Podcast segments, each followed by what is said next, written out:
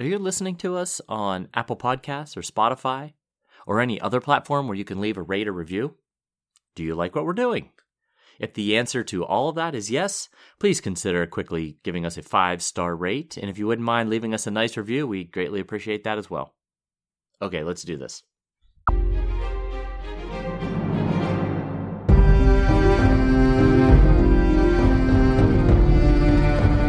Hello, welcome to the Ghosts of Harrenhal. My name's Simon. And I'm McKelly. Thanks for joining us for episode 19 of our chapter by chapter book review of A Song of Ice and Fire series by George R. R. Martin. Today we're discussing chapter 18 of A Game of Thrones. That's Cat 4. And as always, we'll chat about the chapter and try not to spoil any future plot points for you. And if we're doing our job right, hopefully we'll provide you with some entertainment along the way. We'll summarise what happened, discuss our thoughts, provide some useful background, compare it to the TV show, and indulge in a little pedantry. Be sure to check out the show notes, they provide some additional information about the characters and other things of note about the chapter.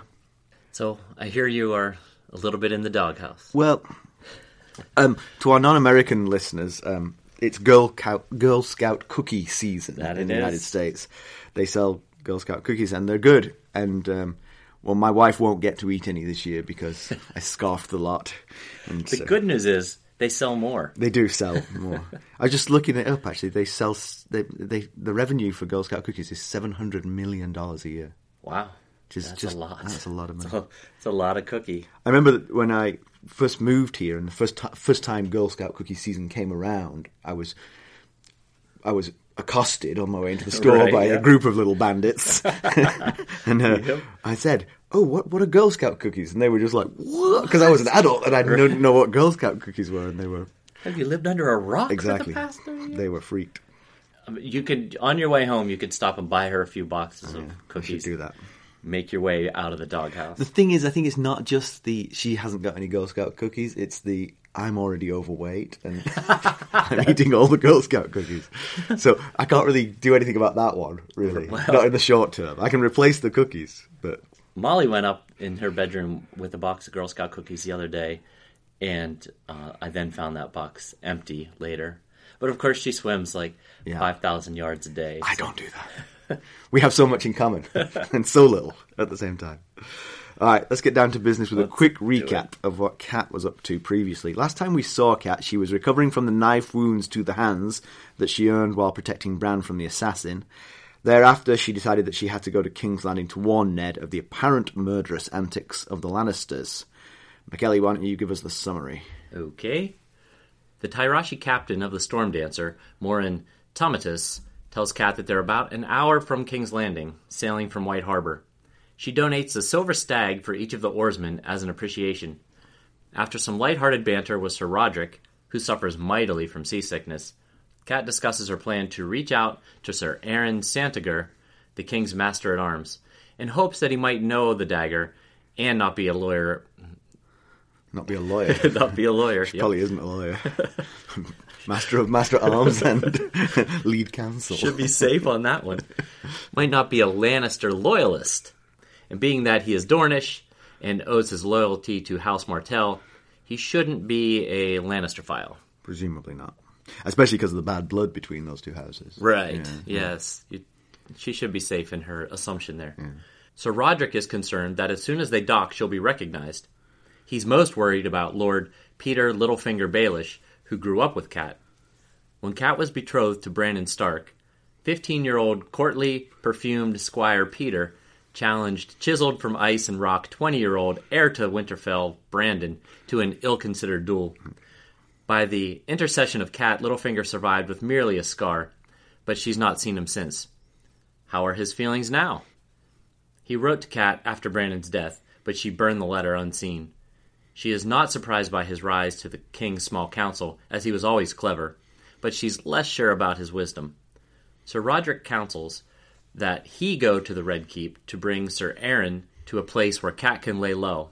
Cat argues that he is as recognizable, but he has shaved off his vomit tangled beard and doesn't even recognize himself. They go with this plan and find an inn. Cat goes to her room, Rodrik to the keep. Cat falls asleep and is woken several hours later by gold cloaks of the city's watch at her door. They assure her they are only there to accompany her to the Red Keep, and they present Littlefinger's mockingbird sigil. When she is presented to Petyr, she gives him a piece of her mind about the nature of the summons. As a boy, you still knew the meaning of courtesy, she says. He gives her an all too familiar contrite look. She asks how he knew she was there. He says it was Master of Whisperers, Lord Varys. Baelish tries to steer the conversation toward fond reminiscence, Cat's having none of it. Cat claims she's here because she's missing Ned. Petyr's having none of that. Lord Varys enters and notices Cat's hands. Varys offers to help Brandon anyway, and Cat says she's sure that Luwin is doing everything possible. Somehow, Varys knows about the dagger already, and when Catelyn reveals it, Baelish reveals that it used to be his own until he lost it in a bet with none other than Tyrion Lannister. dun, dun, dun, dun. we didn't plan to do that. No, we didn't. That, was spontaneous. That is the chemistry we have. Yes. So that, really great stuff. I, I really enjoyed this chapter. Um, Yeah. two great characters have joined the fold. Both Petyr Baelish and Lord Varys are Yes. excellent characters. Baelish is a polished courtier, thin and wiry with a pointy chin, touches of grey in his beard. He's the master of coin, and uh, a comment from Cat seems like he's fit for it. She says, even as a child, he'd always loved his silver. So, Right. uh, owning the, the kingdom's purse strings seems like a good job for him. Yes, yes, it does. And meanwhile, Varys is bald, plump, perfumed, and powdered. He giggles girlishly at times, but he is clearly amazingly good at his job. yeah, I mean, I mean, some of the things he revealed in this chapter, sort of like borderline ma- magical. It really is, yeah. If Petyr uh, mentions to Cat that nothing happens in King's Landing that Varys doesn't already know about, and often he knows about it before it happens. Mm-hmm. Well, that's quite the magic trick. So the secret, the secrets he does reveal, though, he he he, he sort of like Varys downplays the the magical nature of it. Right. He says it's my little birds, and he doesn't exactly explain what little birds are, but they're presumably some network of spies, not not actually Right. birds. They're uh, most they're primarily little beggar children, Right. Which are easily overlooked by adults. Mm-hmm. And it's rumored that they uh, have had their tongues removed, so they can't tell uh, others what they know. But They have to t- be able to tell Varys. right, so unless they've I got a didn't think se- this through. tell me what you know, kid. unless they've got some sort of sort of secret language that they communicate just to Varys through, that's gibberish to everyone else except for Cat, clearly, because she can speak gibberish. Different gibberish, perhaps. Right, yes, it might be. So yeah, as, as long as they can write, what's the point? They got can write to anybody. Maybe he teaches them a special language that only he knows or something. Yeah, and and yeah, of course. But if any of them could read or write, they are. You know, I mean, presumably the tongue removal is to stop them from being able to be tortured into revealing what they know. I guess. If it's true, Right, yeah. rumor. You know? Yes. But like you say, if any of them could write, they could be like, "Stop hurting me. Let me just write that down for you." Pen and paper. Yeah. Just make the pen and paper sign and all Universal, yes. Yeah. As Cat points out, Varys, who's referred to as Lord Varys, is not actually a lord of anything. It's only because of his spot on the small council that he gets such a title. He's just a guy who's got a lot of little birds, I guess. You think you like Littlefinger's line when he said that never has a king been so beloved as our Robert, at least in Lord Varys's hearing. right. I guess that it's implying that people don't tell him what they're really thinking. Yeah. But it seems that he hears all, no matter what you say or who you say it to. So I guess it really doesn't matter if it's in his hearing or Yeah. not. He's going to hear about hear it it, yeah. So, more evidence of Lannister perfidy. Yeah. But Tyrion, it doesn't feel right. It just doesn't. Yeah, as we noted at the time, he was clearly unaware of his siblings' involvement in Bran's fall Right. until he stumbled across it. Um, so after we left them, did they confide in him and hatch a second assassination plot? It do, that doesn't feel right either. Does Especially not feel right. maybe Jaime. They're closer, but I can't imagine Cersei reaching out to him saying, "We've got a problem." Yes. Although I did say she clearly respects his intellect. True. I'm not sure she respects his respect for her enough to confide in such a secret. I'm trying to parse that. I mean, yeah, I see what you're saying. But I think also maybe it's a good point. She does respect his intellect, but I think it's even from her perspective that would be too dark of a secret to reveal to Tyrion because she doesn't trust him enough. You know. Right. I agree. And Yeah. so, did they take Tyrion's knife to bring suspicion on him? But why? This is that that doesn't make any sense to me No, because the last thing you want to do is embroil the Lannisters in the assassination attempt Right. on it's- Bran it's because too close to home. they were involved. the last thing you need is that. Yes. So I was thinking about like possible reasons that it could be Tyrion, and I came up with basically one, and that is that we know he loves Jaime dearly, so maybe he was trying to help tie up loose ends. I mean, we learn in Tyrion one, he said that only Jaime ever showed him affection or respect in childhood, and for that Tyrion was willing to forgive him almost anything. Yeah. So maybe if he knows that Jaime was involved, he might go to these lengths to help him. But but let's let's be careful on that. So, are you saying he ca- Tyrion hatches the plot by himself, based purely on the look that was exchanged between Cersei and That's true. That's a lot. I mean, I, I, I mean, That's true. I'm fond of my brother too, but I wouldn't go murdering a child just in case my brother would. I think I saw a look. yeah. Could have been indigestion, No, but I but- think it was a look. But conceivably, he could have gone to Jaime and said, Yes. "What was that look about? Oh, we pushed him out of the tower. Don't worry, I'll take care of it." But it just doesn't feel like Tyrion. Tyrion doesn't No. feel like the cold, callous Lannister that the other two are.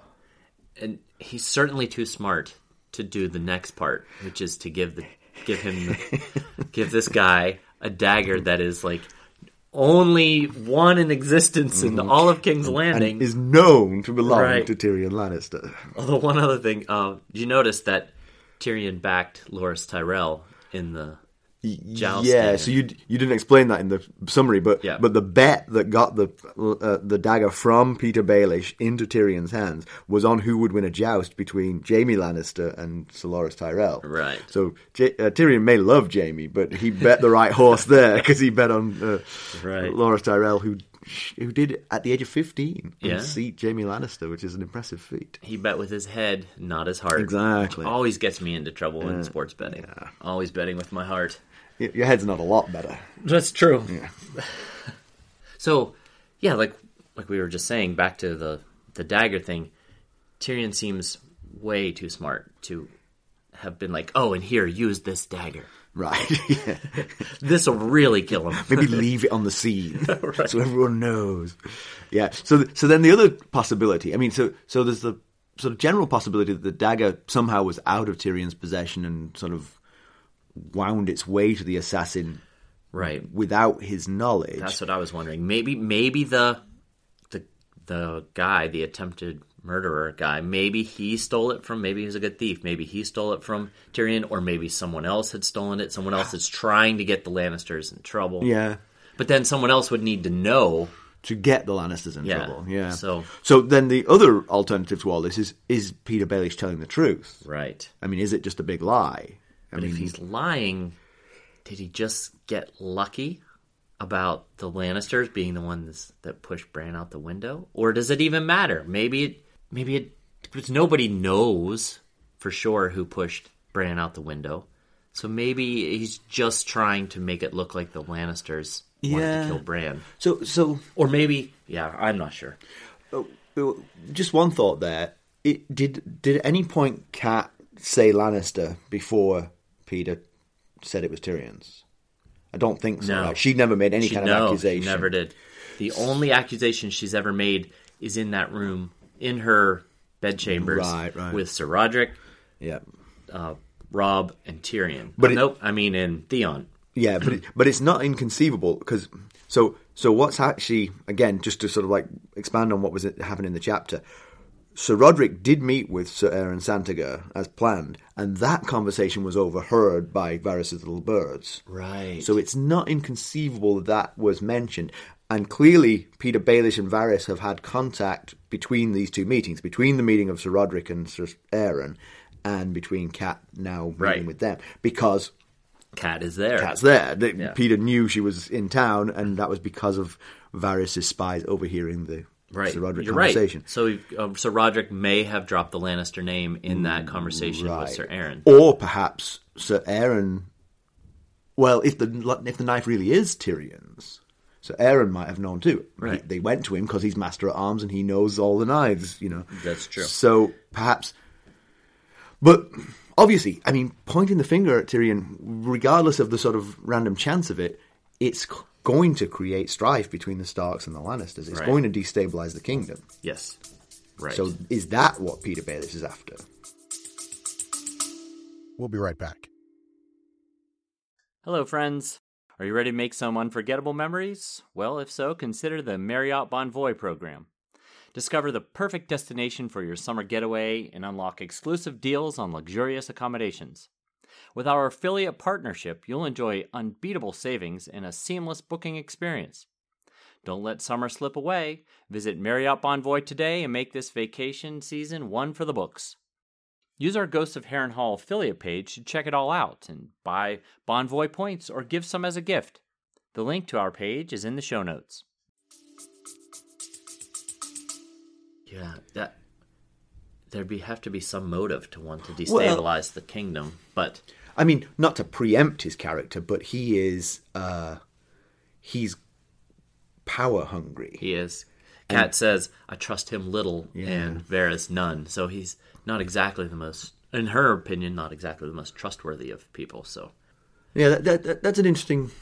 Well, let, let's hold off on speculation about which one of those two you should trust more, 'cause we have we don't know them well enough yet. Yeah. but I mean, clearly Petyr Baelish is, is has risen very high. Mm-hmm.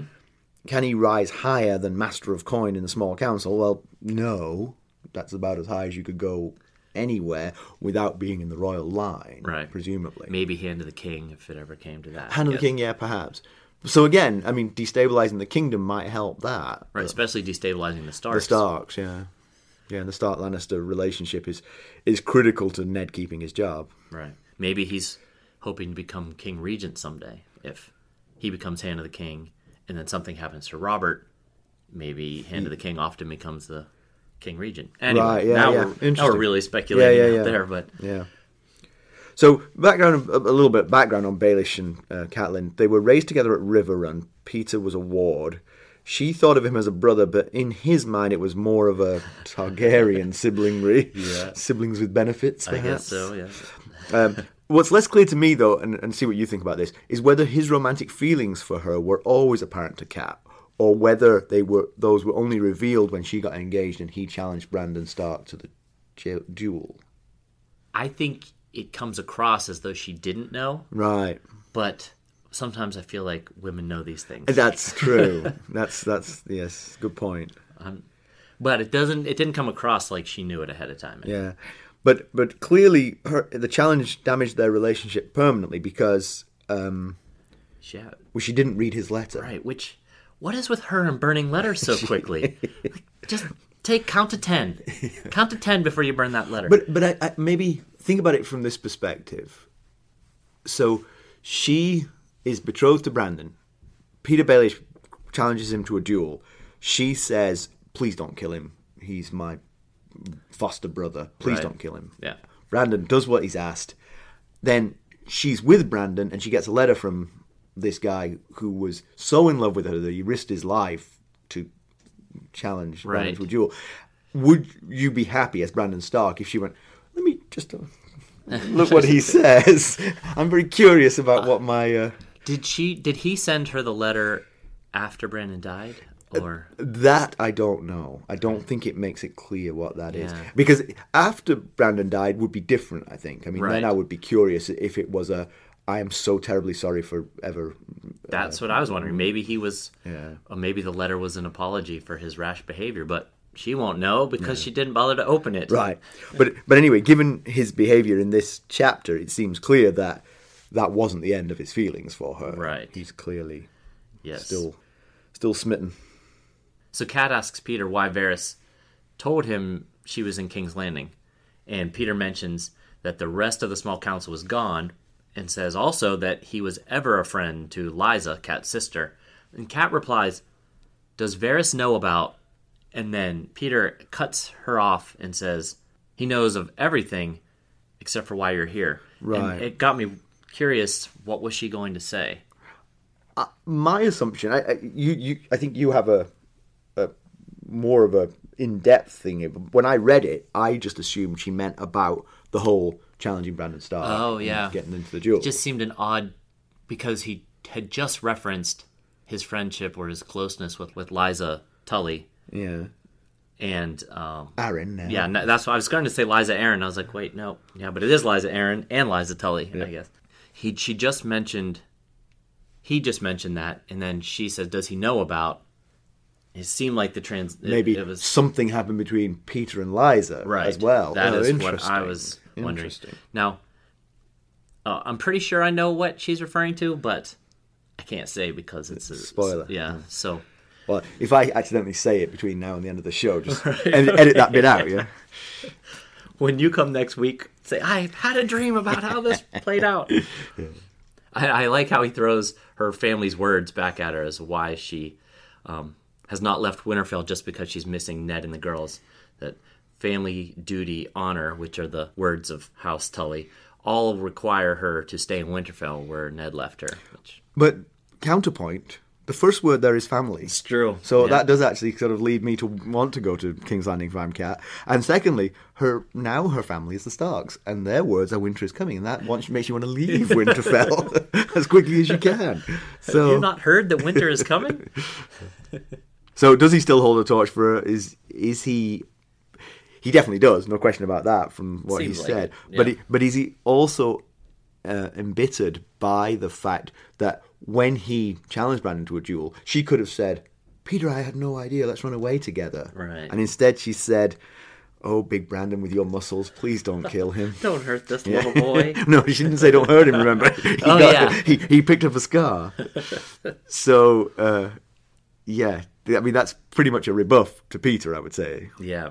But I mean, again, family duty, honor.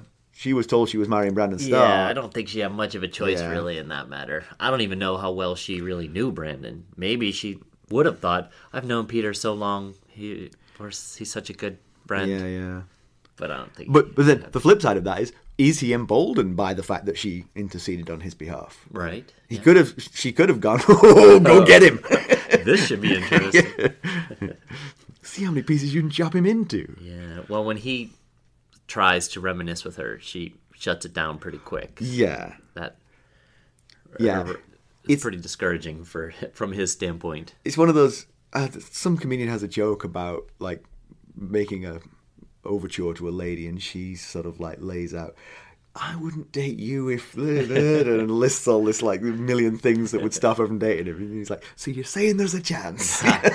From, that was a line in Dumb and Dumber. oh, was it? You see, Yes. another movie I've never seen. I get this from third party things. So you're saying I got a chance. exactly, that's what Petyr Baelish is. That's, that definitely seems what he's thinking. So Cat was irked over her treatment from the from him through the gold cloaks, uh, as she refers to it, being sent for by the gold cloaks as a serving wench. And there's no real need for him to have handled it the way he did. Personally, I think he wanted to show her the extent of his power to impress her a bit. I can send the city watch after you if I want. Have a bunch of guys at my beck and call to bring you to me. Yes, I can see that. However, I also think there is the um, cutting to the chase aspect here because anything else she could have said no to any messenger. True. I figure it was at least perhaps from just from George Martin's point of view, it was kind of like a shortcut to getting this meeting to happen. True. Yeah, that But but could have been also. but interpreting the narrative, yes, I think it's it's definitely Petyr showing that he's a top dog in King's Landing. He's a big shot now. Yeah, I, I mentioned this before. That I like that Varys has these seemingly psychic powers, but Right. he's willing to just explain them away. You know, he that that the reason he knows things is because he's got spies who listen and report back to him. He's not. You make a terrible magician. Oh, I, this is how I did it. See, it's It's a false bottom. so he likes that. He gives that impression of omniscience, but it's not afraid to admit the workings. Um, but his expertise is, you know, Mm-hmm. legendary and uh, substantial. So you have to be very careful of what you say. Pretty Yes. much anywhere in the kingdom, I would think. Think it, don't say it. I guess would be the uh, even the- outside of King's Landing, probably. You know, Yeah, yeah, yeah. Exactly. seems like he probably Yeah. has. I mean, King's Landing everywhere. is the the hub of power, but Right. yeah, I mean, you imagine his his web extends the whole kingdom. That's why they call him the Spider, I guess. Cat originally assumed that the captain of the ship, uh, Moreo, sold them out to Yes. Littlefinger, but Right. uh, now she realizes it was Varys. And she was in stunned disbelief when he asked to see the dagger. Yeah, But but ag- like he really is a spider. but again, that all, that certainly would have come up in the Rodrik to Right. Ser Aron conversation, which was overheard. We know so. We'll be right back. This episode is sponsored by Audible. To get a free audiobook, or two if you're an Amazon Prime member, go to our exclusive URL, audibletrial.com slash ghosts Harrenhal. You can find the link in our show notes. Yeah, so Cat mentions Ser Rodrik almost going overboard when a storm seized them unexpectedly off Dragonstone, and I wondered if maybe that could have been the storm that Bran saw in his dream. I don't know. Personally, I still think the dream storm was a metaphor for trouble in King's Landing. Yeah. But they did literally come across an unexpected storm, storm, on their trip down, so Yep.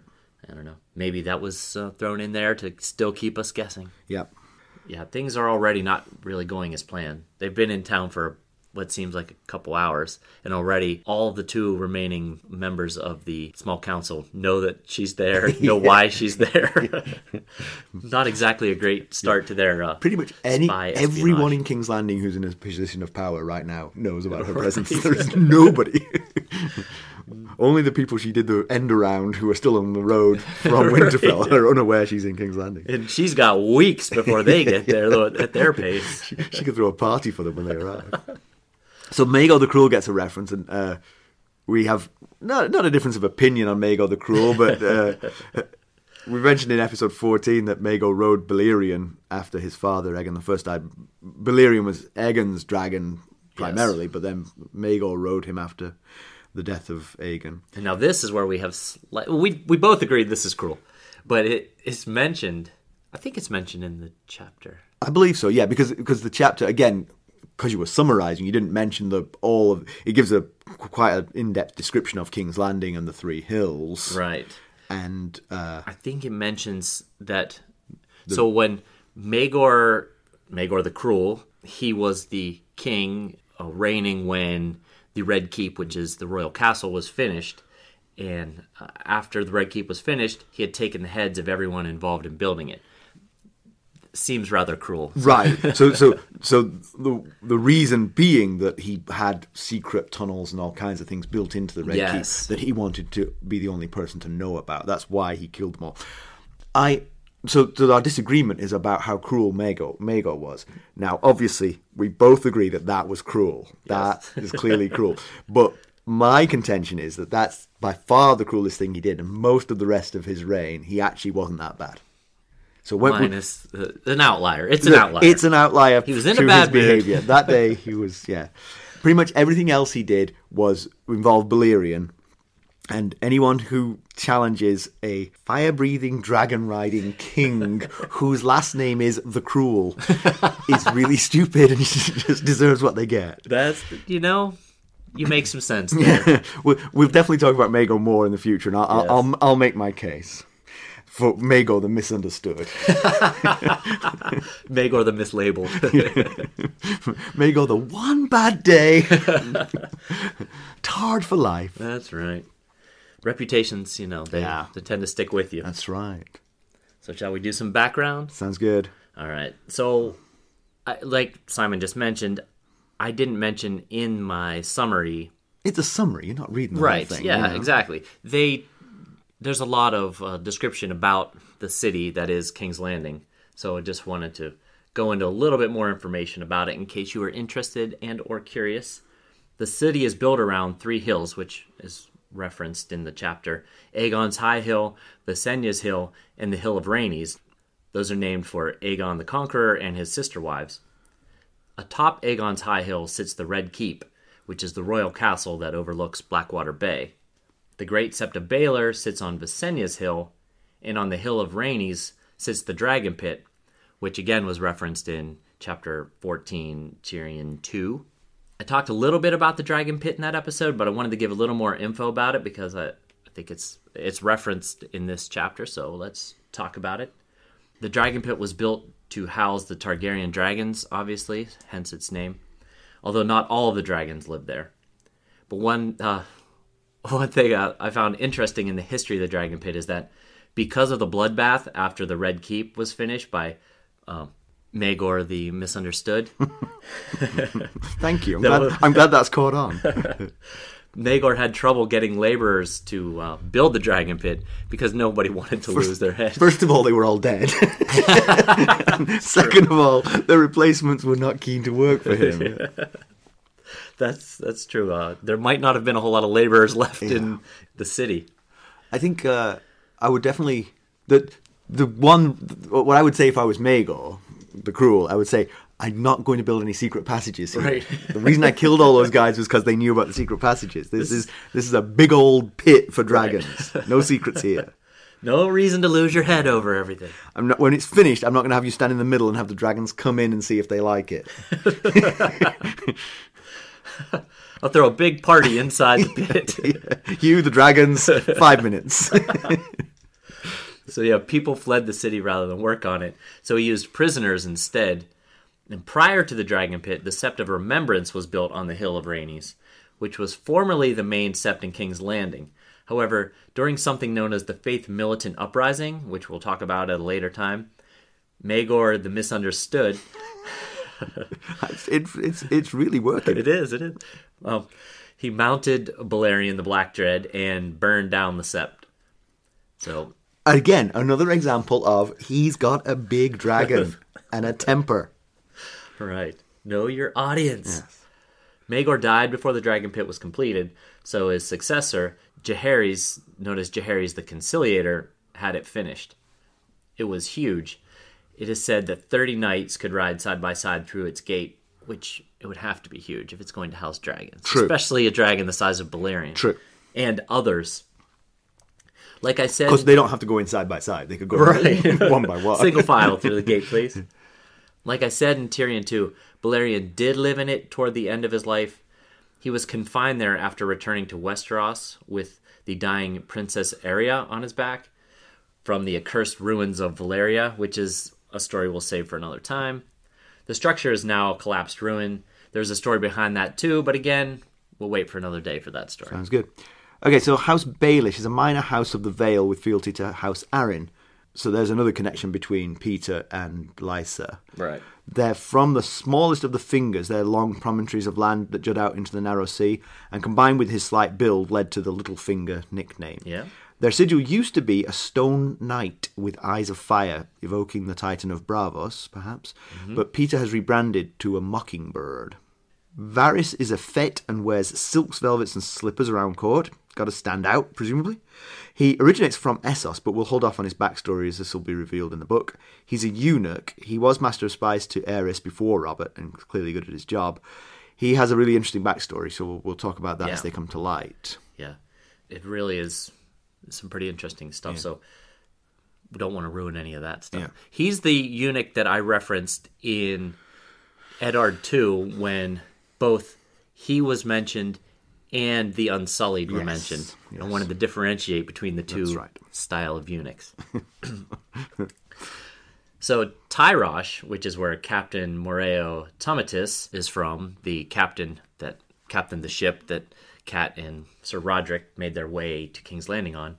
So Tyrosh is the westernmost of the free cities on Essos. It's got an arbor, it's walled, it's very large. It has a large fleet used in its frequent skirmishes with Lys and Myr for ownership of the disputed lands that lie between the three.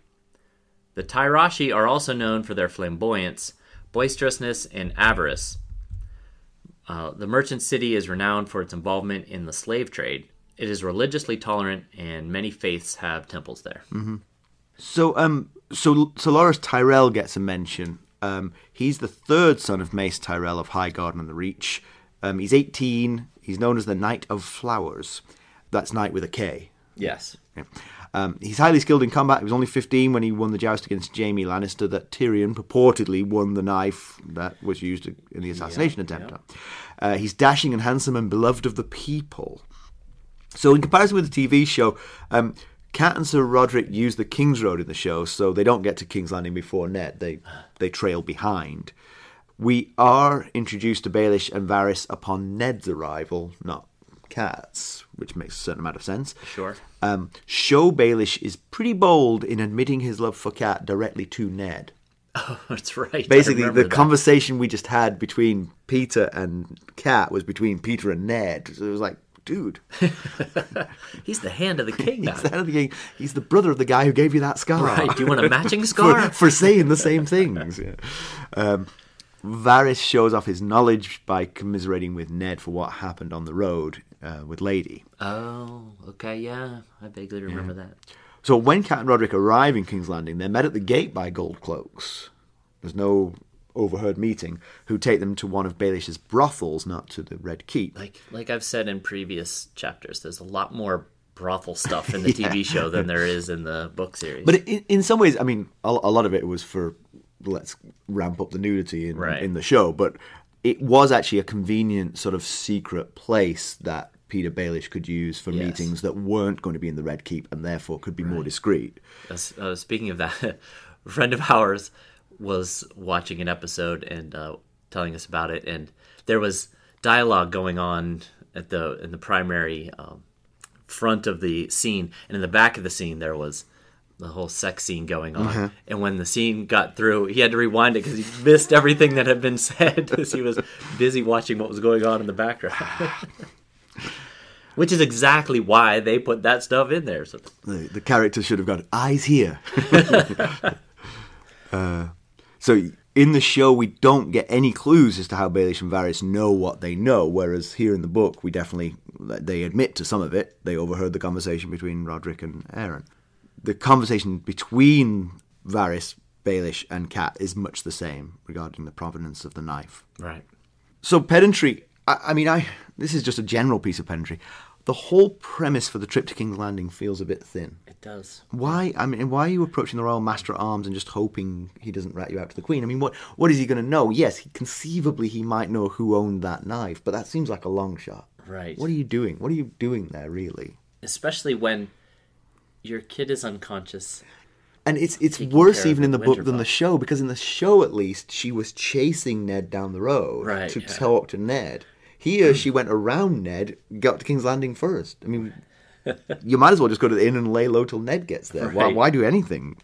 Yeah, that's true. But maybe after four days of sleep, she just needed to get up and move around. go. the other one is is actually the the dragon pit. If I'm building a dragon pit now, buildings are expensive, and a dome is particularly expensive Right. because you know you got to there's some significant uh, architectural design and civil engineering involved in building a dome that doesn't collapse. Right, Which yep, this yep. one has, by the way. so, There is a story behind why, but it has collapsed. but these are dragons. They don't need a wide archway in a dome to get in. You could leave a hole in the top, and That's it would be a lot cheaper to build. Yes. And sure. I mean, it would not, it would rain into the hole, but They have dragon scales. they have dragon They- scales. They seem and, rather. and, um, and the hole. I mean, you could build a partial dome up to that hole. right. Like a, a lot of uh, football stadiums are built that way. Yeah, and then when it rains, they could hide underneath the, the roof. It just seems Or of, just deal with it. They are dragons. they're dragons. Yeah, it just it seems like just overdone, overblown, a bit like the Titan of Braavos. Really, you're you're taking on building structures that are just beyond the necessity, the, the need. True. I agree. So news and notes. Uh, an amendment to last week's episode on Bran waking up. We we said that we didn't get any of his dream before he woke up, and he didn't. He just woke up. But some of what he was what he dreamed about was l- later touched on by his nurse, telling him scary stories while he lay in bed. Right. And so some of that she talked about the worst winters when others come down from the north. Was it So- Old Nan that was Old Nan, telling the, the, stories? the very lady, yeah. And like the dream, he was very scared by what she was saying. Yeah. Um, but there was no indication that he had any special insight. He was just a scared seven year old. Right. Yeah. He didn't see dragons stirring in the east or None of that. No, no, Sansa crying herself to sleep at night. none of that. But he did get scared about what's coming from the north. Okay. Thanks, old Nan. That's something. Yeah. So, in conclusion, Cat has very few secrets. Yeah, she's she's not proven very good at keeping them generally. No, she's really not. Even the ones she's tried to keep have slipped out without her intending them to. Yeah, she's not so good at that. People have their strengths and weaknesses, you know. Yeah. But hey, it feels like everyone's going to struggle to keep their secrets from Varys. If, Sure, it sure does. Yeah, really can't blame her for that one. No. Although I guess she could have, maybe she could have taught Rodrik her gibberish language. That's true, which he then would have had to teach to Sir Aaron. But after all that, eventually they could have done it. When I say spoon, I mean knife. And so Littlefinger says it was Tyrion's knife. yes, the finger is pointing at Tyrion. Yes, the it little is. finger. The little finger. Yeah, I like that. But we don't we don't believe it. Ah, I mean, I guess it's theoretically possible. Like I pointed out a way that it could be possible. It just doesn't fit his mo, really. Yeah, and I mean, we we're not sure where the lie is, where, where the wrongness is here. It it could be right at the the root of this. Petyr Baelish might be totally lying about Tyrion ever owning that knife. Right. But it could also be, um, Someone else yeah, took th- the knife th- and gave it to Yeah. the guy, or maybe the guy stole the knife himself. I don't know. Yeah. Somehow the knife could have ended up in his possession without Tyrion having given to him, because it makes absolutely no sense for the one millionth time for him to have given him that knife Yeah. to kill him, try to kill Bran with. So Petyr Baelish is a very interesting character. Very difficult to tell where his loyalties lo- are. Yeah. Clearly, he is still in love with Catelyn. So that's kind of, if if you're on Team Stark, that's good that he cares about at Right. least one Stark. Uh, but she mentioned she trusts him little, Right. So He, he's also he himself. I think is on Team Baelish. right, yes, Yeah. but you know, loving someone. But the, the problem with loving someone who's married is that you are. Where does your loyalty lie to that family? yeah. In You- you- some ways, you're rooting for them to fail Exactly. because you want... At least the husband, anyway. Right. But Varys, he's another really interesting character. He is uh, also very smart, but again, where does his loyalties lie? Yeah, I obviously having been the same role for both Aerys and Robert, he is slippery in terms of his loyalties. Yeah.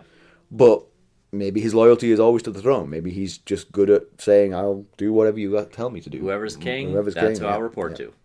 One aspect of those slippery loyalties, though, is is there a sort of like a deeper lying loyalty underneath it? You know what I mean? You're spy master to the king, and you're loyal to whoever's the king. But but do you have some deeper foundational base of who you're rooting for? Right. Maybe not a particular family or a particular person, but I think there's several characters that kind of fit into the same role, like Barristan Selmy. He was the Lord Commander of the Kingsguard to King Aerys. Now he's Lord Commander of the Kingsguard to Robert. But does he have? How does he feel about that? yeah. I guess he's just doing his job. Maybe Varys is doing his job as well. Yeah, but but for Barristan Selmy, there's there's less of a. It's their job is simple. They're bodyguard. You're bodyguard to this person. Protect them. Don't let them get killed. Whereas Varys is gathering information. He's gathering information to the benefit of the realm, and that information you can. Uh, Varys is the bottleneck for all the information Right. flow. He can choose what go. He controls the flow. yeah, absolutely. He, can put he can destroy someone with that information, or he could save someone with that information. Right, and he could he could twist what he's passing on to Robert to the benefit of others if he wanted to. Right. Yeah. Now he gets the job and keeps the job because nobody does it better in terms of the gathering of the information. The question is, is if he has a loyalty other than to whoever's currently on the throne, he could really use that against mm-hmm. whoever he wants. Yep. Anything else? No, I think we're good, aren't we? I think so. Yeah. All right. Well, as always, you can reach us at ghost.heronhall at gmail.com. And then please go out and follow us on Twitter at ghostheronhall. And please consider checking us out on Facebook. We're all over the internet. We are. yes. Um, and always, you know, if you could leave us reviews or um, comments, comments, feedback. yeah, like and subscribe. We'd appreciate that. Yeah, especially on iTunes. We could really use some good. Uh, we have so far all the iTunes reviews we have have been five stars and very positive. I'd like to bulk that up with some more of those, Yeah. if possible. All right. Well, thanks for listening. We really appreciate it. Sure do. Okay. Bye. Bye.